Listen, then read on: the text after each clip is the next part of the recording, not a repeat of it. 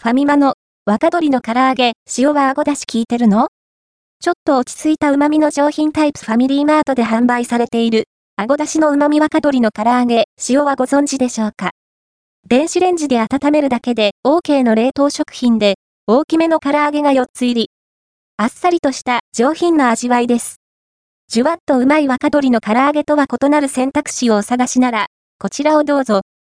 こちらがファミリーマートの冷凍食品コーナーで販売されている、あごだしの旨味若鶏の唐揚げ、塩。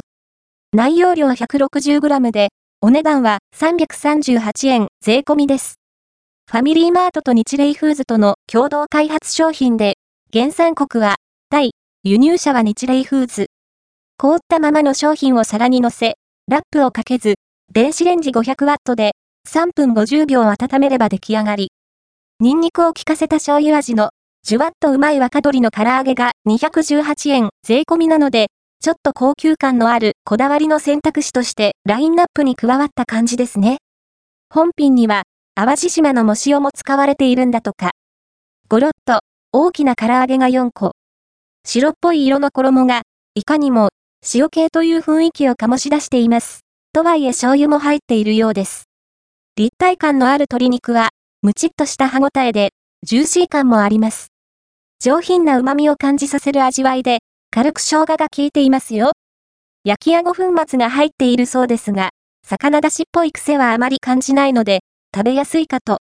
ただ、ガツンとくる味ではない分、揚げ油のこってり感が気になるかも。味付けはあっさりしているのに、食べ応えは重め。というちぐはぐな印象があります。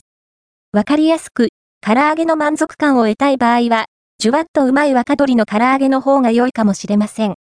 カロリーもチェックしておきましょう。